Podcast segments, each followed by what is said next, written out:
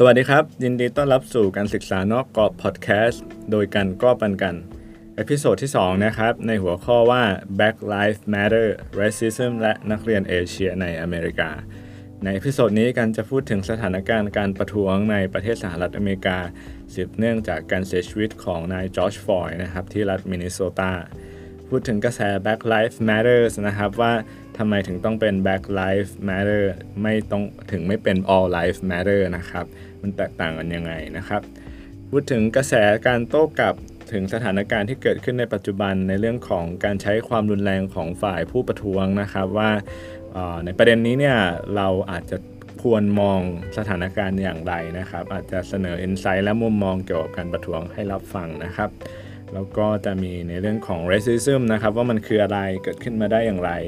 แล้วก็สำหรับคนเอเชียเนี่ยที่จะไปเรียนไปใช้ชีวิตหรือไปทำงานในอเมริกา เราอาจจะเจอหรือมีประสบการณ์ในเรื่องของ racism หรือว่าการเหยียดเนี่ยได้อย่างไงบ้างนะครับจากประสบการณ์ของตัวกันเอง ก่อนอื่นนะครับก็อยากจะพูดถึงสถานการณ์การประท้วงในประเทศสหรัฐอเมริกาในปัจจุบันก่อนนะครับ มันสืบเนื่องมาจากเมื่อประมาณวันที่ 25 พฤษภาหรือประมาณปลายเดือนพฤษภาปี 2020 เนี่ยนะครับนายจอร์จ ฟลอยด์นะครับเป็นชาวแอฟริกันอเมริกันผิวดำ เขาเสียชีวิตลงจากการที่โดนตำรวจใช้ข้อเข่าเนี่ยกดทับลงที่คอเขาจนกระทั่งเขาเสียชีวิตนะครับ อันนี้เกิดขึ้นที่เมืองมินนีแอโพลิสนะครับ รัฐมินนิโซตาถ้าตามข่าวดูเนี่ยอาจจะเห็นรายละเอียดที่ New York Times มามาเปิดเผยนะครับว่าจอร์จ ฟลอยด์เนี่ยเขาจอดรถไว้ข้างถนนแล้วเขาก็เดินข้ามฝั่งไปซื้ออบุหรี่นะครับในร้านสะดวกซื้อร้านหนึ่ง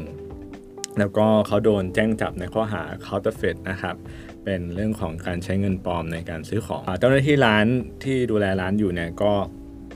โทรเรียกตำรวจให้มาจัดการกับสถานการณ์นะครับจอร์จฟอยเนี่ยก็โดนนำตัวขึ้นรถตำรวจไป แต่ว่าเขาไม่ยอมนะครับ เขาบอกว่าเขาเนี่ยมีความกลัวในที่แคบนะครับ เขาก็ ขัดขืนกับตำรวจ ทีนี้ตำรวจก็เรียกกำลังเสริมมา แล้วก็กำลังเสริมที่มาเนี่ยมา 2 คน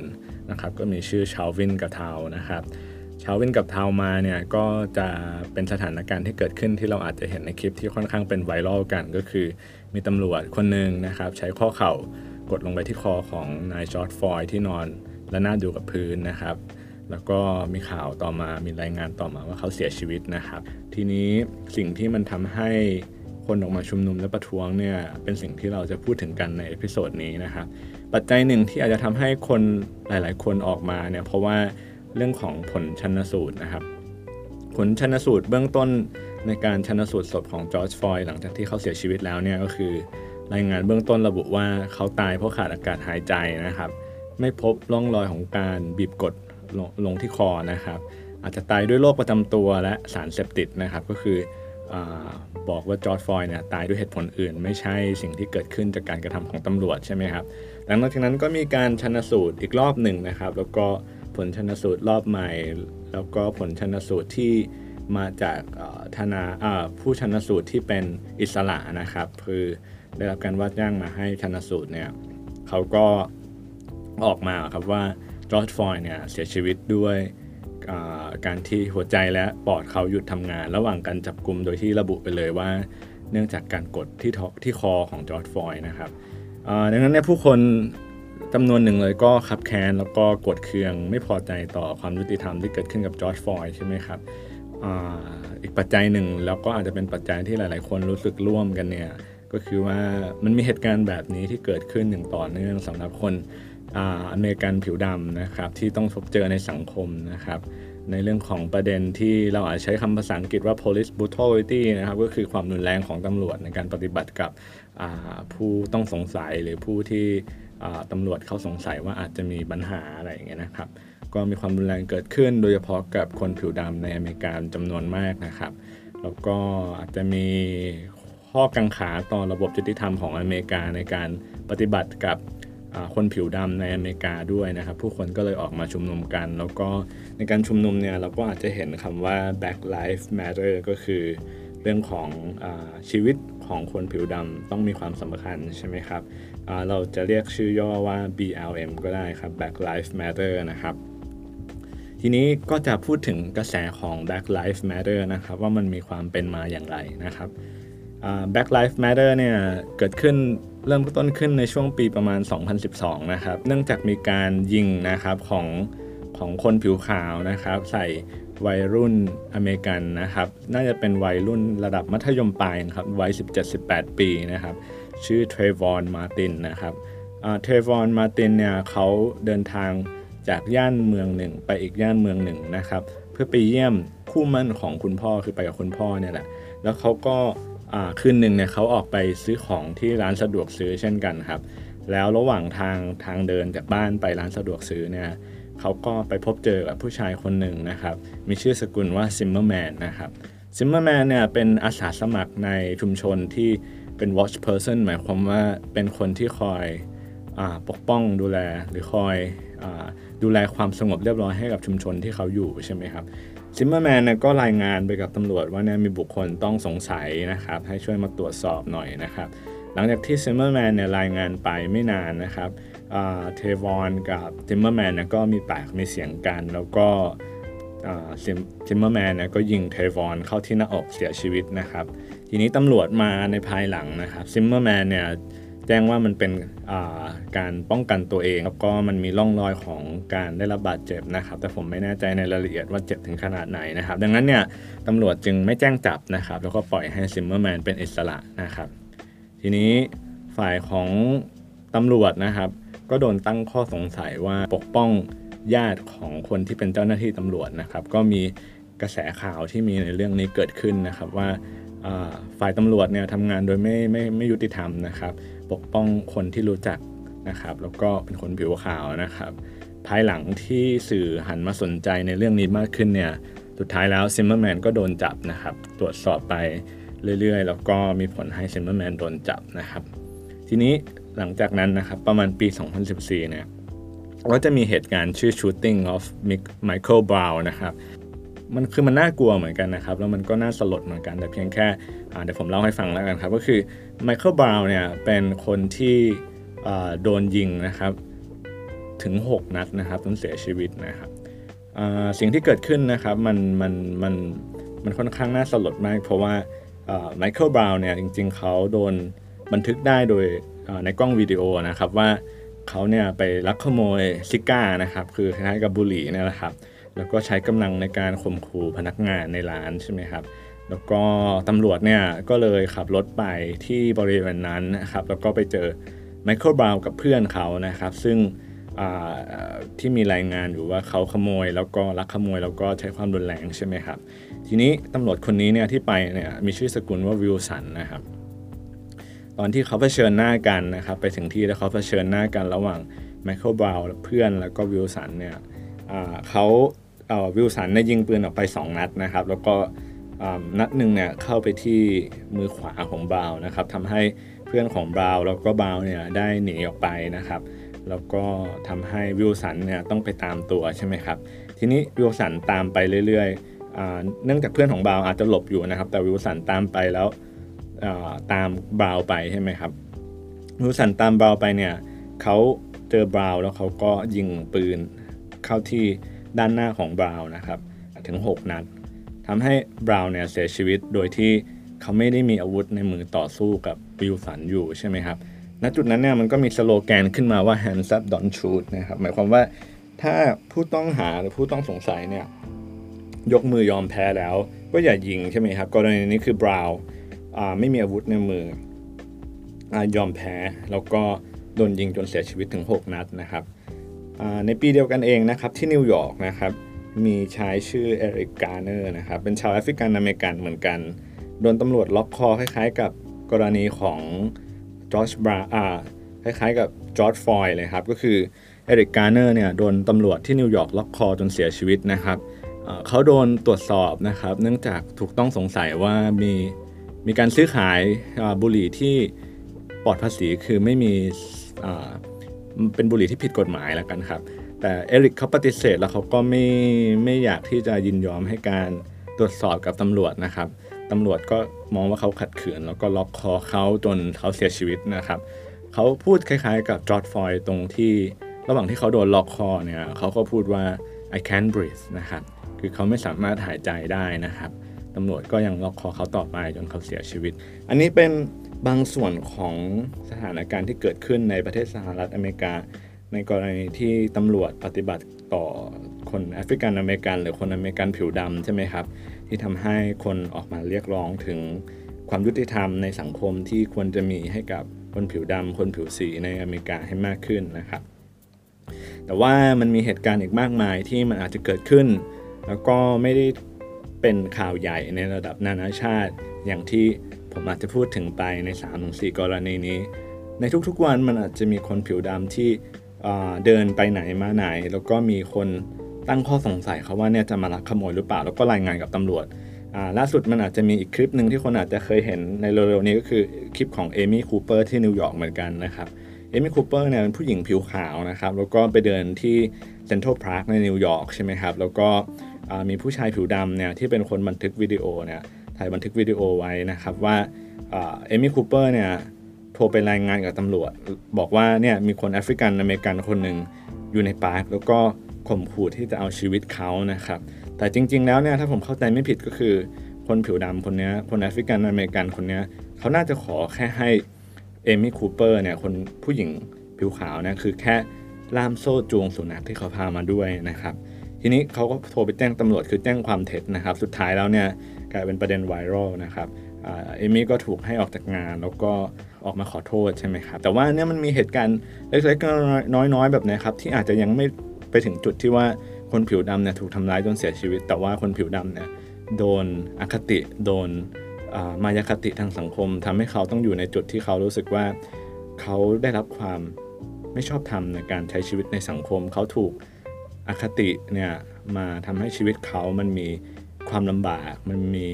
อุปสรรคนะครับ มันมีความต้องสิ่งที่ทำให้เขาต้องมาดีเฟนต์ตัวเอง หรือปกป้องตัวเองเนี่ยมากกว่าคนทั่วไปนะครับ ทีนี้มันมีกระแส Black Lives Matter เพื่อเรียกร้องความชอบธรรม และความยุติธรรมให้กับจอร์จฟอยและคนผิวดำในอเมริกา มันก็มีกระแสโต้กลับออกมา พูดถึงในเรื่องของการใช้ความรุนแรงของฝ่ายผู้ประท้วง และกันก็อยากที่จะพูดถึงว่าเราควรจะมองเรื่องนี้อย่างไร ข้อแรกกันอยากที่จะเสนอว่าเราอาจจะต้องมองการชุมนุมและการประท้วงโดยการที่เรามองข้อเท็จจริงว่า มันมีผู้คนหลากหลายกลุ่ม เข้าร่วมการชุมนุมและประท้วง บางกลุ่มอาจจะต้องการและเลือกใช้สันติวิธี บางกลุ่มอาจจะจงใจและต้องการที่จะใช้ความรุนแรง และบางกลุ่มอาจจะเข้าไปเพื่อตักตวงผลประโยชน์ประโยชน์บางอย่างเพื่อตัวเองใช่ไหมครับ มันมีคนหลากหลายกลุ่มที่เข้าร่วม เราจะเห็นได้ว่ามันมีการชุมนุมหลากหลายจุด ที่อาจจะมีผู้คนชุมนุมกันโดยสันติวิธี โดยการขยับขยื่นร่างกาย ร้องเพลง การทำท่าทางทางสัญญลักษณ์ การนั่งคุกเข่าการเดินขบวนประท้วง รวมถึงมีขั้นที่เป็นการเผาทรัพย์สิน เป็นการทำลายทรัพย์สิน ไม่ว่าจะเป็นของเอกชนหรือของสาธารณะเองก็ตาม มันมีภาพที่แตกต่างกันเกิดขึ้น แล้วมันมีทั้งสองด้านของสถานการณ์ที่เกิดขึ้น ในประเด็นปีกย่อยอีกนะครับ จุดจุดหนึ่งเนี่ยอาจจะมีคนกลุ่มหนึ่งที่ต้องการใช้สันติวิธี แล้วก็อาจจะมีคนกลุ่มหนึ่งเนี่ยเป็นคนกลุ่มน้อยสอดสอดแทรกตัวเองเข้ามา แล้วก็ใช้ความรุนแรงนะครับทำให้สถานการณ์มันดูวุ่นวาย ทีนี้เวลามันมีสถานการณ์เหล่านี้แบบนี้เนี่ยคนกลุ่มน้อยพวกนี้ครับมันทำให้ ชีวิตผู้บริสุทธิ์ ชีวิตคนที่มีเจตนาที่จะต้องการเรียกร้องเพื่อให้สังคมตระหนักถึงปัญหา แก้ไขปัญหาและสร้างการเปลี่ยนแปลงเนี่ยต้องอยู่ในภัยอันตรายไปด้วย แล้วก็ได้รับผลกระทบไปด้วย ซึ่งการกระทำเหล่านี้นะครับที่เป็นเรื่องของการใช้ความรุนแรงในการประท้วงและการชุมนุมเนี่ยถ้ามองในมุมของกันเองกันก็คงใช้จุดยืนที่ว่าคือเราไม่สามารถที่จะยอมรับมันได้ในการกระทำแบบนี้ แต่แน่นอนเราอาจจะพูดถึงที่มาที่ไปความรู้สึกอัดอั้น ความรู้สึกที่เขามีแล้วทำให้เขาเลือกที่จะใช้ความรุนแรงเนี่ยเราคงไปพูดหรืออธิบายแทนเขาไม่ได้ แต่ถ้าเราให้ถ้าให้พูดกันด้วยหลักการและความเข้าใจที่เรามีในในในในมุมของการอยู่ร่วมกันในสังคมเนี่ยการที่คนกลุ่มหนึ่งเข้าไปประท้วงชุมนุม และใช้ความรุนแรงหรือเข้าไปรักขโมยเพื่อประโยชน์ส่วนตนเนี่ยมันเป็นสิ่งที่ ไม่ชอบทำและทำให้คนอื่นเนี่ยเสียหายและได้รับผลกระทบไปด้วยนะครับ ข้อที่ 2 พูดถึงเรื่องของสิทธิเสรีภาพในการแสดงออก เรียกได้ว่าเป็นคุณค่าหรือว่าเป็นค่านิยมทางสังคมที่สำคัญของเขาเลย คนทุกคนควรที่จะมีสิทธิในการแสดงออก มีเสรีภาพในการแสดงออก เพื่อที่จะทำให้สังคมเนี่ยมันมีการโต้เถียง มีการแลกเปลี่ยนการทางความคิด มีการมองถึงปัญหาแล้วก็พัฒนาปัญหาต่างๆ ที่เกิดขึ้น นะครับสังคมอเมริกาเป็นสังคมที่มีความแตกต่างหลากหลายของผู้คน อย่างค่อนข้างเข้มข้น มีคนผิวขาว มีคนผิวดำมีคน Native American ที่เป็นคนอเมริกันอินเดียนแดงดั้งเดิมนะครับ มีคน Hispanic นะครับเชื้อสาย Hispanic มีคน Asian ที่เป็น Asian American มีหลากหลายมากมายเลยครับ ในรายละเอียดปลีกย่อยใช่ไหมครับ คนพวกนี้มาอยู่ ร่วมกันนะครับในสังคมในพื้นที่เดียวกันเนี่ยแต่ว่ามันมีเทอมที่เรียกว่า white supremacy ก็คือคนขาวเป็นใหญ่ในสังคมใช่ไหมครับอยู่จุดสูงสุดของสังคมเนี่ยคือคนขาวใช่ไหมครับคนกลุ่มอื่นเนี่ยเป็นกลุ่มที่ต้องต่อสู้แล้วก็เรียกร้องเพื่อสิทธิของตัวเองที่ผ่านมาในเรื่องของการเลือกตั้งในเรื่องของอการใช้พื้นที่การใช้ ทรัพยากรสาธารณะเขาก็ต้องต่อสู้เพื่อที่จะเรียกร้องมันมานะครับ ทีนี้ผมมองว่าการที่สังคมอเมริกาเนี่ยมีการต่อสู้เพื่อสิทธิแล้วก็เสรีภาพของผู้คนเนี่ยมันทำให้สิ่งนี้ทำให้ยึดเหนี่ยวความเป็นอเมริกันไว้ว่าคนทุกคนควรที่จะมีสิทธิและเสรีภาพในการได้แสดงออก ดังนั้นเมื่อมันมีเหตุการณ์ที่เกิดขึ้นทำให้คนรู้สึกขุ่นเคืองใจกดเคืองไม่พอใจกับ ความอายุติธรรมที่เกิดขึ้นในสังคมต่อคนผิวดำต่อจอร์ดฟอยนะครับ คนก็ก็ออกมากันเรียกร้องอความเสมอภาคเรื่องของความยุติธรรมต่อสถานการณ์ที่เกิดขึ้น อันนี้คือสิ่งที่มันเกิดขึ้น แล้วมันเป็นความปกติในสังคมของอเมริกันนะครับที่คนจะออกมาเรียกร้องเมื่อเขาเห็นว่ามันมีปัญหาและเขาต้องการให้สังคมตระหนักถึงปัญหาและเกิดการเปลี่ยนแปลงนะครับ ผมจะขอโคด แล้วก็เอาสิ่งที่บารักโอบามาได้เขียนลง Facebook เขามาพูดถึงเร็วๆนี้บารักโอบามาได้โพสต์ลง Facebook นะครับ แล้วเขาก็เขียนประโยคหนึ่งไว้ว่า the point of protest is to raise public awareness หมายความว่าเป้าหมายของการชุมนุมประท้วงเนี่ยคือการสร้างความตระหนักทางสังคม to put a spotlight on injustice คือการฉายส่องไฟลงไปที่ความอายุติธรรมให้สังคมได้เห็น and to make the powers that be uncomfortable หมายความว่าก็คือ แล้วก็ทำให้คนที่อยู่ในอำนาจทางสังคมเนี่ยหรือว่ามีอำนาจในสังคมเนี่ยรู้สึกตื่นตัวรู้สึกว่าเขาต้องขยับขยื่นแล้วก็ทำบางสิ่งบางอย่างเพื่อการเปลี่ยนแปลงให้เกิดขึ้น แล้วเขาก็ขยายความว่าในประวัติศาสตร์อเมริกาที่ผ่านมาเนี่ยการชุมนุมประท้วง หรือการขัดขืนต่อระเบียบเนี่ยมักจะเป็นหนทางเดียวที่ทำให้เกิดการเปลี่ยนแปลงทำให้ ระบบการเมืองทำให้ผู้มีอำนาจทางการเมืองเนี่ยหันมาสนใจคนกลุ่มน้อยทั้งสังคมต่างๆ แต่ว่าการชุมนุมและประท้วงนะครับ ควรที่จะนำไปสู่การปรับเปลี่ยนหรือออกกฎหมาย พร้อมการปฏิบัติใช้จริงโดยนักการเมืองที่มาจากการเลือกตั้ง อันนี้คือสิ่งที่อูบามาได้พูดไว้แล้วเขาก็ทิ้งท้ายไว้ด้วยว่า หากเราจะสร้างการเปลี่ยนแปลงที่แท้จริง เราไม่สามารถเลือกได้ว่าเราจะเข้าเล่นการเมือง หรือว่าเราจะชุมนุมเราต้องทำทั้งสองอย่าง ต้องสร้างความตระหนักทางสังคม และก็ต้องวางแผนและมีส่วนร่วมในการเลือกตั้งในระดับต่างๆ เลือกบุคคลที่จะเข้าไปทำงาน แล้วก็สร้างการเปลี่ยนแปลงโดยแท้จริงนะครับ ทีนี้มันก็จะมีคำถามต่อว่า อเมริกาเป็นสังคมที่มีความแตกต่างหลากหลายของผู้คนไม่ได้มีแค่คนขาวคนดำทำไมถึงไม่เป็น all life matter ทำไมถึงเป็น black life matter อันนี้อยากจะชี้แจงเพื่อความเข้าใจอย่างแรกเลยนะครับว่า black life matter ไม่ใช่ประโยคหรือสโลแกน ที่นำมาโดยทำมาใช้โดยมีความหมายว่า คนผิวดำสำคัญ คนกลุ่มอื่นไม่สำคัญ อันนี้คือคนละความหมายกันนะครับ คือความหมายที่เขาต้องการใช้เนี่ยมันคือการทำให้สังคมตระหนักว่าชีวิตของคนผิวดำเนี่ยต้องมีความสำคัญมากกว่าที่เป็นอยู่ มันไม่ใช่บอกว่าคนผิวดำสำคัญ คนเอเชียในอเมริกาคนผิวขาวไม่สำคัญ อันนี้คือคนละความหมายกันนะครับ อาจารย์ด้านกฎหมายประจำมหาวิทยาลัยโคลัมเบียที่อเมริกานะครับ ชื่อเคมเบอรี่เครนชอลนะครับ ได้อธิบายไว้ว่า Black Lives Matter is simply aspirational มันคือว่าการที่ใช้เทอมหรือประโยคว่า Black Lives Matter เนี่ยมันเป็นสิ่งที่สร้างแรงบันดาลใจได้อย่างเรียบง่าย ต่อการทำให้ผู้คนตื่นตัวและตระหนักถึงข้อเท็จจริง ข้อมูลทางสถิติในสังคมที่ว่า คนอเมริกันผิวดำเนี่ยมีอัตราการถูกฆ่าตายโดยตำรวจ ในขณะที่พวกเขาไม่มีอาวุธอยู่ในมือสูงกว่าคนอเมริกันผิวขาวถึง 2 เท่านะครับนอกจากนี้แล้วมันก็จะมีสถิติอื่นอีกมากมายนะครับ ผมจะขอหยิบยกตัวอย่างมาอีกสักสองอัน อันแรกเนี่ยคือว่าคนแอฟริกันอเมริกันเนี่ยจะโดนจับในคดีที่เกี่ยวกับยาเสพติด มากกว่าคนผิวขาว ถึงแม้จะมีอัตราการใช้ที่ไม่ได้แตกต่างกันนะครับ หมายความว่าคนผิวขาวคนผิวดำเนี่ย ถ้าให้รายงานอิงจากรายงานของตำรวจแล้วเนี่ยมีคดีที่ถูกรายงานว่าคนผิวขาวหรือคนผิวดำเนี่ยเกี่ยวข้องกับการใช้ยาเสพติดเนี่ยจำนวนที่ไม่ได้แตกต่างกันเทียบกับอัตราประชากร แต่ว่าคนผิวขาวเนี่ยโดนจับน้อยกว่านะครับ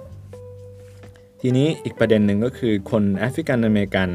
โดนจับขังคุก มากกว่าคนผิวขาว ถ้าเทียบจากอัตราประชากรแล้วเนี่ย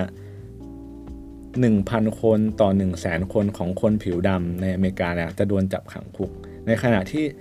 200 คนต่อ 1 0 0 0 0แสนคนของคนผิวขาวในอเมริกาเนี่ยจะโดนจับขังคุกนะครับ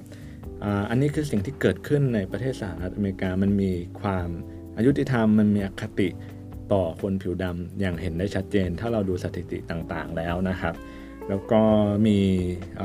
บทความของคุณเรเชลคาร์โกนะครับ เขาเขียนลงอินเทอร์เน็ตไว้ว่า why you need to stop saying all lives matter นะครับเขาเปรียบเปรยนะครับในกรณีของการที่มีสถานการณ์ฉุกเฉิน มีผู้ป่วยคนหนึ่งเนี่ยเข้าห้อง ER คือ emergency room ไปนะครับ เนื่องจากอุบัติเหตุที่เกิดขึ้น ผู้ชายคนนี้เนี่ยมีขาที่หักนะครับมีความเสี่ยงที่จะใช้งานไม่ได้เนี่ยแล้วเขาก็บอกบอกกับหมอว่า this is what matter right now คือบริเวณขาจุดเนี้ย เป็นสิ่งที่สำคัญสำหรับเขานะครับ แต่ว่าหมอเนี่ยสังเกตไปที่บริเวณอื่นๆ แล้วเขาก็เห็นรอยฟกช้ำรอยขีดข่วน แล้วหมอก็บอกว่าทุกๆ จุดบนร่างกายเนี่ยสำคัญนะครับมันเหมือนกันนะครับ ทุกๆ จุดตรงนี้สำคัญเขาก็ถามคำถามว่าในกรณีแบบนี้เนี่ยมันแปลกหรอหรือว่ามันไม่มันมันผิดปกติหรอที่จะมีคนคนหนึ่งเนี่ยจะถามหมอใช่ไหมครับ หรือว่าจะพูดจะตั้งข้อสงสัยว่า ทำไมหมอไม่ให้ความสำคัญกับการเยียวยารักษาจุดที่มันมีความเสี่ยงที่จะสูญเสีย หรือว่าได้รับภัยอันตรายมากที่สุด อันนี้คือสิ่งที่เรเชลเขาได้เขียนไว้ในบทความเพื่อเป็นการเปรียบเทียบอาจจะให้เห็นและเข้าใจถึงสถานการณ์ที่เกิดขึ้นอยู่ให้มากขึ้น ต่อไปผมจะพูดว่า racism มันคืออะไร racism มันเกิดขึ้นได้อย่างไร ทีนี้เริ่มต้นจากการพูดถึง racism ก่อน ถ้าให้สรุปมันก็คือการที่มนุษย์เราเนี่ยอยู่ร่วมกันในสังคม และแบ่งคน ออกเป็นกลุ่มๆ แต่ว่าในประเด็นของ racism เนี่ย เราอิงจากเรื่องของเชื้อชาติสัญชาติและสีผิว แล้วเราก็มีวิธีการปฏิบัติต่อผู้คนที่แตกต่างกันทางเชื้อชาติสัญชาติหรือสีผิวเนี่ยอย่างแตกต่างกัน เราอาจจะปฏิบัติต่อคนผิวขาวอย่างหนึ่งปฏิบัติต่อคนเอเชียนอย่างหนึ่งปฏิบัติต่อคนผิวดำอย่างหนึ่งปฏิบัติต่อคนฮิสแปนิกอย่างหนึ่งใช่ไหมครับสิ่งต่างๆ เหล่านี้มันเกิดขึ้นมาได้อย่างไร สิ่งที่ผมจะพูดถึงหลักๆก็คือเรื่องของ social construction แน่นอนมันอาจจะมีประเด็นอื่นๆ มีอาจจะมีรายละเอียดอื่นๆ ที่เราจะพูดถึงได้ แต่สำหรับผมคำตอบใหญ่ๆ ที่เข้ามาในความคิดเรื่องของ racism เนี่ยเกิดขึ้นได้อย่างไรก็คือกระบวนการการหล่อหลอมทางสังคมเนี่ยเราเรียกภาษาอังกฤษว่า social construction ผ่านสถาบันต่างๆ ในสังคมคือสังคมมันมีสถาบันสำคัญอยู่หลากหลากหลายมากมายใช่ไหมครับ สถาบันที่จะยกตัวอย่างอย่างเช่น ครอบครัวเนี่ยก็เป็นสถาบันหนึ่งในสังคม ครอบครัวสอนอะไรกับคน พูดถึงสังคมอเมริกัน เวลาคนอเมริกันเด็ก ๆ ถ้าเขาเป็นคนผิวขาว เขานั่งรถไปซูเปอร์มาร์เก็ตขึ้นคุณพ่อคุณแม่ลงไปแป๊บเดียวไปซื้อของแล้วเดี๋ยวก็จะกลับมา แล้วเขาก็อาจจะบอกเด็กๆไว้ว่า ถ้าเจอคนผิวดำเดินมาต้องรีบล็อกรถ ถ้าเราเป็นเด็กแล้วเราถูกสอนมาแบบนี้เนี่ยเราจะมีความรู้สึกอย่างไรกับคนดำใช่ไหมครับ ถ้าเรา พูดถึงสถาบันสื่อนะครับ สื่ออาจจะพูดถึงสื่อมันมีเยอะแยะใช่ไหมครับข่าวภาพยนตร์ดนตรีมากมายใช่ไหมครับ ถ้าเราพูดถึงประเด็นของภาพยนตร์เป็นวงการที่มีเงินทุนเยอะ สมัยก่อนเวลาดูหนังเนี่ยอาจจะเห็นการนำสเตอริโอไทป์หรือความคิดเหมารวมมาใช้ในการฉายภาพ คนดำอาจจะมีบทบาทเป็นผู้ร้าย เกี่ยวข้องกับยาเสพติดก่อความรุนแรง หลังจากคนดำก็อาจจะมีคนในกลุ่มหนึ่งเข้ามาคือคน Middle East นะครับ คนเอเชียตะวันออกกลาง หลังจากที่มีเหตุการณ์ใน11 เกิดขึ้น ก็อาจจะมีการฉายภาพคนที่มีลุคเป็น Middle East เป็นผู้ร้าย เป็นผู้ก่อความรุนแรงในภาพยนตร์มากขึ้น พอเราดูหนังมากๆนะครับ แล้วเราไม่ได้ไต่ตองหรือว่าทำความเข้าใจมันมากสิ่งต่างๆ เหล่านี้มันถูกฝังไว้ในจิตไหลจิตจิตไหลสำนึกของเรานะครับ แล้วเวลาเราเจอคนเรา ปฏิต้องมีประสบการณ์กับคนเหล่านี้เนี่ยสิ่งต่างๆนี้มันก็อาจจะผุดขึ้นมาทำให้เรามีปฏิกิริยาโดยอัตโนมัติโดยที่เราไม่ได้ไต่ตองมันใช่ไหมครับ มันทำให้เราอาจจะอยู่ร่วมกันได้ โดยที่เรามีอคติต่อกันกับคนที่แตกต่างจากเราดูไม่เหมือนเรา โดยเฉพาะในเรื่องของสีผิว แล้วก็เชื้อชาติสัญชาติของเขาใช่ไหมครับ นี่คือสิ่งที่ยกตัวอย่างเร็วๆนะครับ ว่ากระบวนการการทางสังคมตั้งแต่เราเติบโตมาเราอยู่กับสังคมเรา เสพสื่อเราเรียนรู้อะไรจากสังคมเนี่ยมันทำให้เรามีมุมมองต่อกลุ่มคนที่แตกต่างกันอย่างไรนะดังนั้นเนี่ยสิ่งที่อยากจะหยิบยกเป็นประเด็นต่อไปในการพูดถึงใน episode นี้ก็คือ เราอาจจะต้องมองเรื่องของความสำเร็จ ความมั่งคั่ง ในชีวิตของผู้คนเนี่ยให้กว้างออกไปกว่าแค่ มันเป็นความเพียรพยายาม ความสามารถของบุคคล นี่หมายความว่า การที่คนคนหนึ่งจะประสบความสำเร็จได้หรือว่ามีความมั่งคั่งในในในชีวิตได้เนี่ยเราอาจจะต้องมองมากกว่าแค่ความตั้งใจความพยายามหรือความสามารถของเขา อาจจะต้องมองในเรื่องของสภาพทางสังคม โครงสร้างทางสังคมด้วยว่ามันมีผลกับชีวิตของผู้คนอย่างไรใช่ไหมครับ ในประเด็นของ racism เนี่ยถ้าพูดถึงประเด็นนี้นี่ก็จะหยิบยกประเด็นของ systemic racism มาพูดถึงนะครับ systemic racism มันหมายความว่ามันเป็นการเหยียด อยู่อย่างเป็นระบบในสังคม ประวัติศาสตร์อเมริกันเนี่ยรัฐบาลอเมริกันนะครับ หลังจากที่มี Civil War นะครับคืออการต่อสู้เพื่อสิทธิทางพลเมืองในสังคมเนี่ยรัฐบาลอเมริกันนะครับในหลากหลายพื้นที่ทั่วประเทศเลย ใช้นโยบาย red lining นะครับคือการขีดเส้นสีแดงตามพื้นที่ต่างๆ ในเมืองต่างๆนะครับในเมืองนึงอาจจะมีย่านหลายย่านใช่ไหมเขาอาจจะขีดเส้นพื้นที่แดงไว้ในจุดนี้ ทางตอนใต้ของเมืองทางตะวันออกของเมืองทางตอนเหนือของเมือง เป็นจุดๆใช่ไหมครับ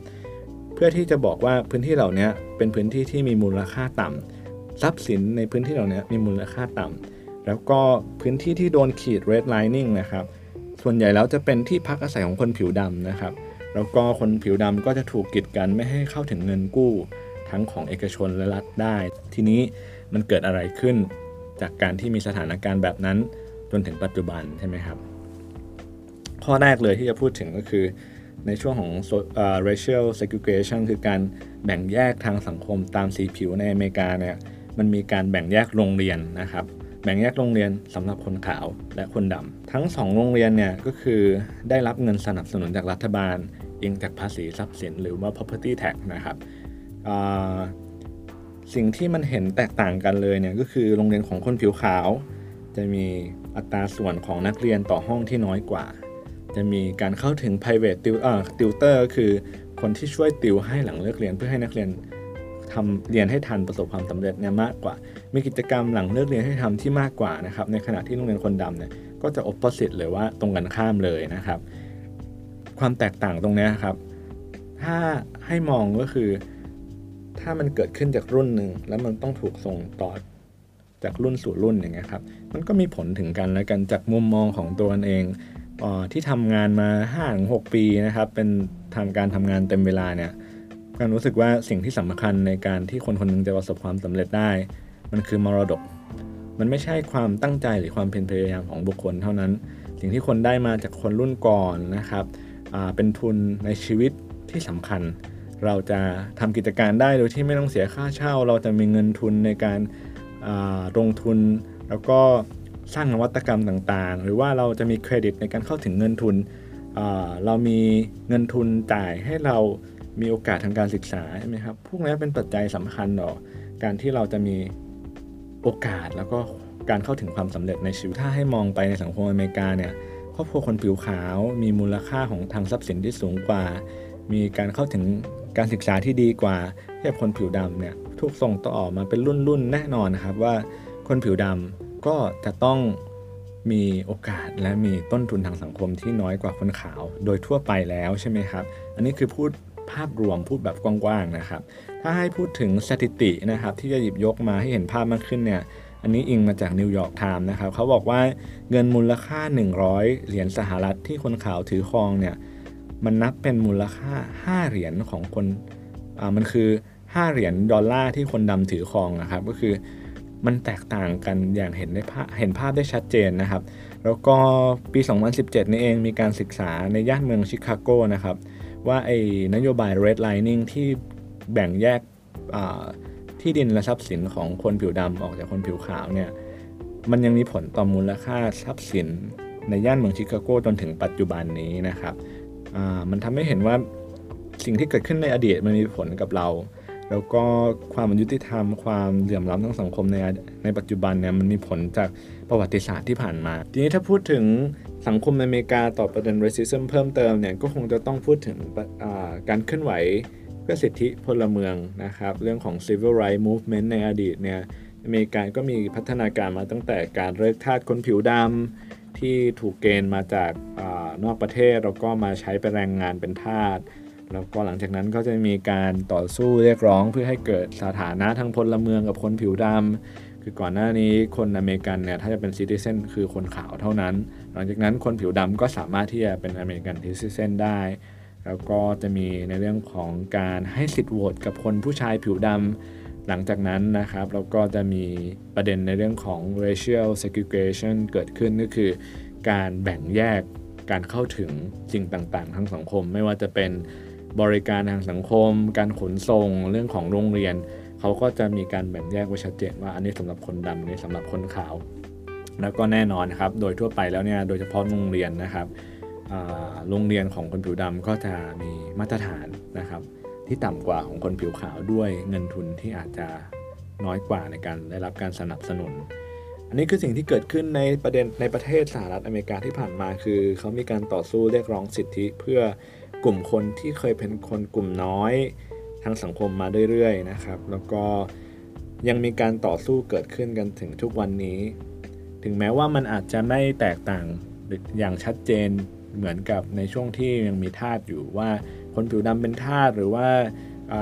ในช่วง racial segregation ว่าคนผิวดำทำอันนี้ได้ คนผิวดำทำอันนี้ไม่ได้ มันไม่ได้มีความชัดเจนแบบนั้นแล้ว แต่ว่าปัจจุบันมันก็ยังมี เรื่องของอคติ เรื่องของอการเหมารวม เรื่องของประวัติศาสตร์ เรื่องของโอกาสทางสังคมที่มีผลต่อวิถีชีวิตของผู้คนในอเมริกาอย่างแตกต่างกัน ดังนั้นเนี่ยในปัจจุบันสหรัฐอเมริกา โดยเฉพาะอาจจะในช่วง 10 ปี หรืออาจจะสิบมากกว่า 10 ปีที่ผ่านมา มันก็จะมีกระแสการให้ความรู้กับผู้คนในสังคม ในเรื่องของ multiculturalism ว่าเราอยู่ร่วมกันในสังคมที่มีความแตกต่างหลากหลายเนี่ย เราจำเป็นที่ต้องมีความเข้าใจมันด้วย ไม่ใช่แค่อยู่กันไป ว่ามันเหมือน melting pot ว่าเออทุกคนมาหลอมรวมอยู่ด้วยกัน โดยที่ทุกคนใช้ชีวิตร่วมกันได้ทุกคนเท่าเทียมกันแล้ว แต่ในความเป็นจริงแล้วเนี่ยอย่างที่เราอาจจะรับรู้กันก็คือ มีความแตกต่างของผู้คนอยู่ แล้วก็แต่ละคนแต่ละกลุ่มคนเนี่ยมีโอกาสมีต้นทุน มีประวัติศาสตร์ทางสังคมที่แตกต่างกันนะครับ ดังนั้น multicultural education เนี่ยมันก็เข้ามาเพื่อที่จะทำให้ ผู้คนในสังคมเนี่ยมีความเข้าใจและความตระหนักทางสังคม ที่มีความแตกต่างหลากหลายทางวัฒนธรรมที่ดีขึ้นที่มากขึ้น เพื่อที่เราจะได้รับรู้ถึงเงื่อนไขทางสังคมที่แตกต่างกัน รับรู้ถึงโครงสร้างทางสังคมที่มีผลกับชีวิตของเราที่แตกต่างกันนะครับสิ่งนี้มันทำให้มีการเปลี่ยนแปลงของ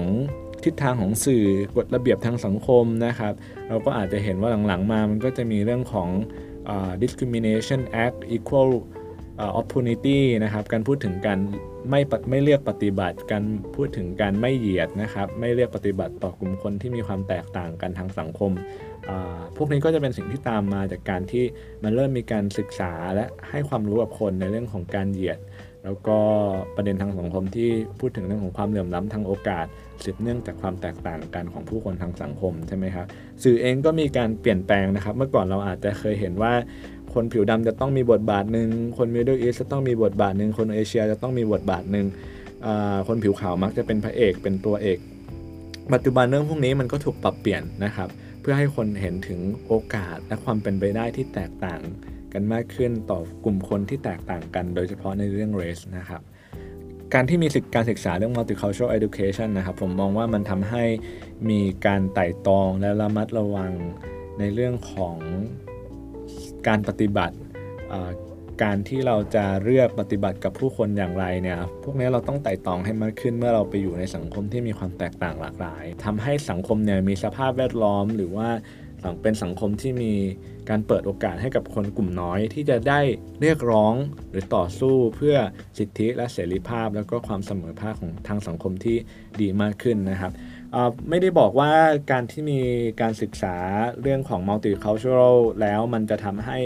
ปัญหาในอเมริกาที่เกิดขึ้นอยู่เนี่ยมันหมดไปนะครับ เพียงแต่ว่าสังคมที่ส่งเสริมการศึกษาและการทำความเข้าใจในเรื่องของการอยู่ร่วมกันในความแตกต่างหลากหลาย อย่างเช่น multicultural education เนี่ยมันทำให้สังคมเนี่ยมีความตระหนัก แล้วก็ทำให้สังคมเนี่ยเกิดการเปลี่ยนแปลงอย่างเรื่อยๆ อย่างต่อเนื่องแล้วก็ไปของมันเรื่อยๆนะครับ แต่ว่า ผู้คนก็คงยังที่จะต้องต่อสู้กันต่อไป เพื่อที่จะเรียกร้องให้เกิดการเปลี่ยนแปลงและให้มีความตระหนักทางสังคมต่อประเด็นที่ละเอียดอ่อนแบบนี้ไปเรื่อย ๆ มันเป็นสิ่งที่ทำให้เกิดการเปลี่ยนแปลง แต่มันไม่ใช่จุดสิ้นสุดที่จะบอกว่าปัญหาได้จบสิ้นแล้ว ไม่มีต่อไปแล้วนะครับ ก็มีผลกับกระแสโลกาภิวัตน์ที่มีผลกับมุมมองและวิธีคิดของคนในต่างประเทศด้วยนะครับ ในเรื่องของอการเหยียดผิวการ เหยียดเชื้อชาติหรือชนชาติ มันก็กลายเป็นประเด็นที่เซนซิทีฟมากขึ้นนอกจากแค่ในอเมริกาแล้วในปัจจุบันใช่ไหมครับ ทีนี้สำหรับคนเอเชียที่ไปอยู่ในอเมริกาเนี่ยเราอาจจะเจอประเด็นเหยียดอย่างไรบ้าง หลักๆเลยกันจะพูดถึง 3 อย่าง อย่างแรกก็คือเรื่องภาษา คนฝรั่งเนี่ยอาจจะมองว่าคนเอเชีย ผมดำผิวขาวเหลืองเนี่ยผู้คนจะต้องพูดภาษาจีนได้ อันนี้จะเป็นประเด็นหนึ่งที่เราอาจถูกเหมารวม หรือเขาอาจจะตั้งคำถามหรือมีข้อสงสัยเกี่ยวกับทักษะความสามารถด้านภาษาอังกฤษของเรา ถ้าภาษาอังกฤษของเราดีถึงแม้ว่าอย่างเพื่อนกันอย่างเงี้ยเป็นคนเอเชียนอเมริกันเกิดและโตในอเมริกาคุณคุณปู่คุณย่าอพยพมาเขาเป็นรุ่น 2 หรือรุ่น 3 ที่เกิดโตในอเมริกาใช่ไหมครับเขาก็ถูกตั้งคำถามว่า why your English is so good อ่าทำไมภาษาคุณดีจังทั้งทั้งที่จริง ๆ แล้วเขาก็เกิดและโตมาในอเมริกาเหมือนคนคนอื่นนะครับคนที่มีลุกเป็นเอเชียหลายครั้งจะถูกมองว่าเป็นอื่น เป็นเอเรียนที่แบบไม่ใช่คนอเมริกันนะครับ แล้วก็ไม่สามารถใช้ภาษาอังกฤษได้ดี แล้วก็เรื่องของทักษะด้านคณิต คนที่มีลุกเป็นเอเชียอย่างเงี้ยครับอาจจะถูกเหมารวมว่าเรามีความสามารถด้านคณิตศาสตร์ที่ดี มีความเข้าใจและความเก่งในด้านคณิตศาสตร์นะครับ แต่ความเป็นจริงนั้นอย่างตัวกันเองไปมันก็เริ่มในระดับ คณิตที่ค่อนข้างต่ำกว่าคนเอเชียทั่วๆไป เพราะว่าก่อนหน้านั้นกันไม่ได้เรียนวิชาการมามากใช่ไหมครับ แล้วก็อีกเรื่องหนึ่งก็อาจจะเป็นเรื่องของความสามารถในการเป็นผู้นำนะครับนี่ก็อาจจะเป็นประเด็นที่เอเชียนอาจจะถูกตั้งคำถามหรือว่าตั้งข้อสงสัยหรือเดาปะครับคือไม่แน่ใจมากกว่าคนผิวขาวนะครับในอเมริกา เราจะเห็นได้ว่า คนอเมริกันอย่างเงี้ยครับจะให้ความสำคัญกับความเป็นผู้นำที่เทคชาร์จใช่ไหมครับคนผิวขาวนะครับ ก็ให้เทคชาร์จหมายความว่าควบคุมได้จัดการได้คิดเร็วทำเร็วลงมือปฏิบัติ อันนี้ก็จะคือความเป็นผู้นำที่ที่เขาเห็นว่าควรจะเป็นใช่ไหมครับ ในขณะที่กันเคยอยู่วิทยาลัยที่นู่นแล้วทำงานในสภานักศึกษาที่เป็นสภานักศึกษาของนักเรียนทั้งหมดไม่ใช่เฉพาะนักเรียนนานาชาตินะครับ ก็ เจอผู้คนมากมายแล้วก็ต้องไป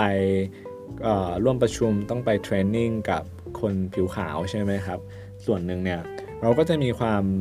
รู้สึกเป็นข้อกังขาเกี่ยวกับความเป็นผู้นำของเราเองด้วย เพราะว่าวิธีของเรามันคือการที่เราคิดไต่ตองค่อยพูดออกไปแล้วค่อยลงมือทำใช่ไหมครับ เราไม่ได้แบบคิดไวทำไวหรือแบบมีอะไรมาแล้วก็โต้ตอบทันที ดังนั้นเนี่ยมันอาจจะไม่รวดเร็วทันใจไม่ดูแบบ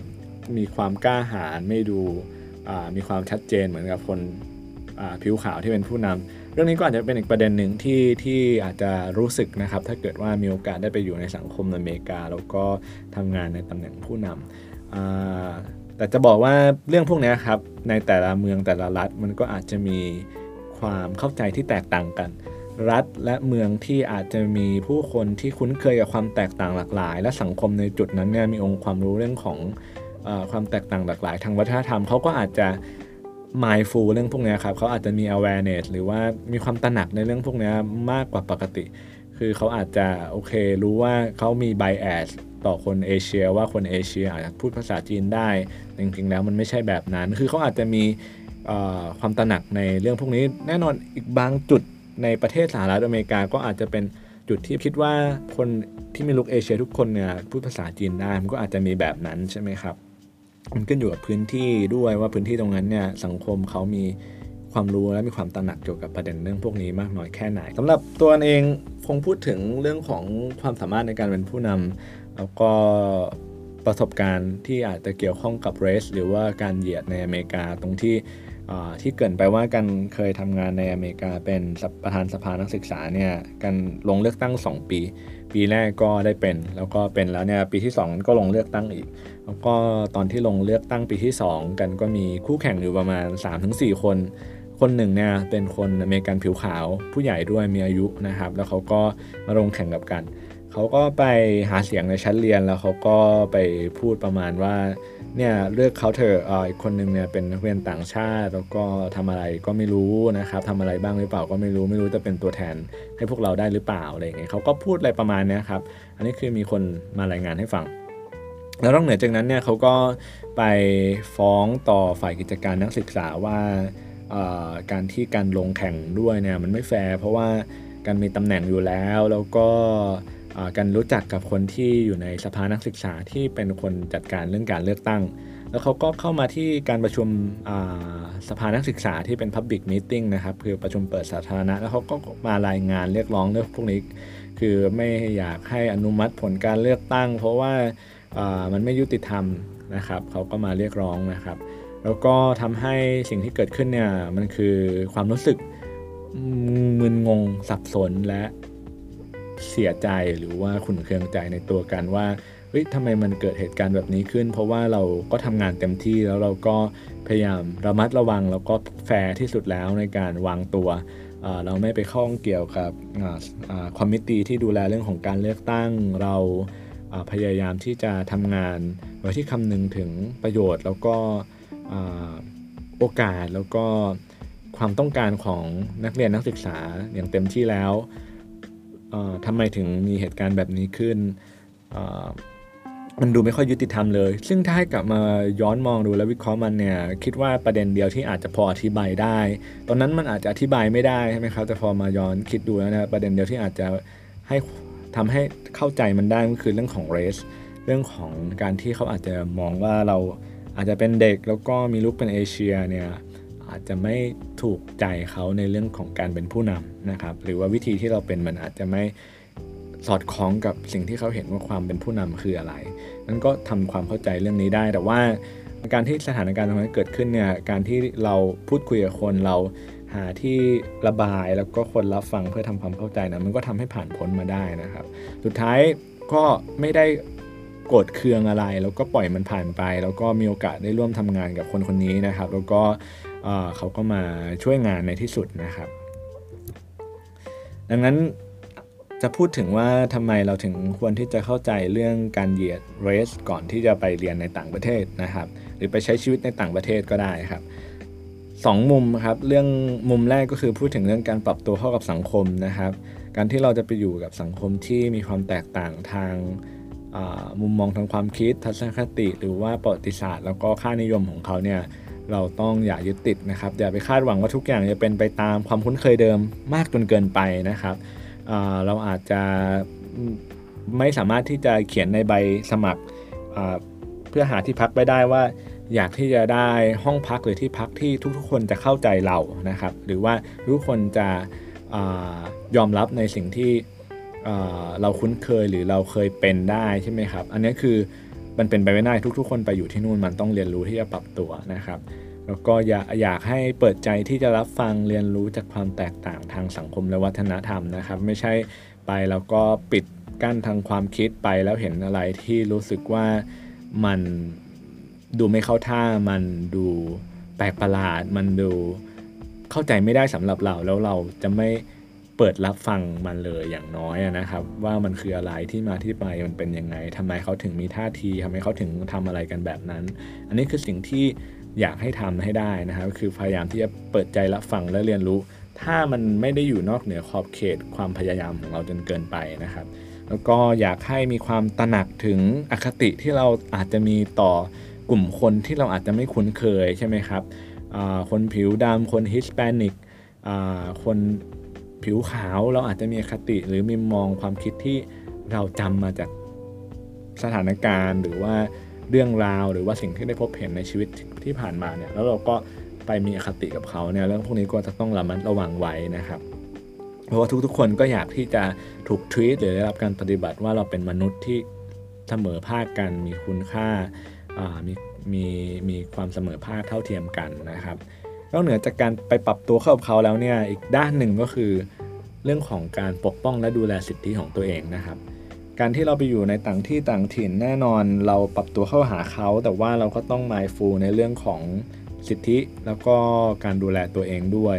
ถ้ามันมีอะไรที่เรารู้สึกไม่พอใจแล้วมันเกิดขึ้นจากการที่เราอาจจะมีลุกเป็นเอเชียอย่างเงี้ยครับลองปรึกษาผู้คนดูนะครับเพื่อทำความเข้าใจมัน ถ้าเราเข้าใจมันแล้วเราสึกว่ามันเป็นเรื่องที่รุนแรงมันทำให้เรา อยู่ตรงนั้นได้อย่างที่ไม่สบายตัว มันเป็นอุปสรรคขวางกั้นเราในการทำบางสิ่งบางอย่าง ก็อาจจะลองขอความช่วยเหลือดูนะครับ หรือว่าเรียกร้องเพื่อตนเอง เมื่อเราคิดว่ามันควรจะทำนะครับ ดังนั้นอยากให้ฝากไว้ 2ออย่างนะครับ ก็คือพยายามที่จะเปิดใจแล้วก็รับฟังแล้วก็เรียนรู้จากสิ่งที่สังคมนั้นเป็น แล้วก็อีกด้านหนึ่งเนี่ยก็คือ คอยสังเกตดูตัวเองด้วย สิ่งที่เกิดขึ้นกับตัวเอง ถ้ามันมีอะไรที่ทำให้เรารู้สึกว่ามันแปลกๆจังทำไม มันมีเรื่องแบบนี้เกิดขึ้นกับเรา ไม่แน่ใจว่ามันเป็นเพราะว่าเราเนี่ยมีลุกเป็นคนเอเชียหรือเปล่า แล้วมันมีผลกับหน้าที่การงานมันมีผลกับผลการเรียนของเราหรือว่าอะไรก็ตามแต่ที่มันสำคัญกับเราเนี่ยเราก็อาจจะต้องหาทางจัดการนะครับ อย่านิ่งเงียบอย่าอยู่เฉยๆ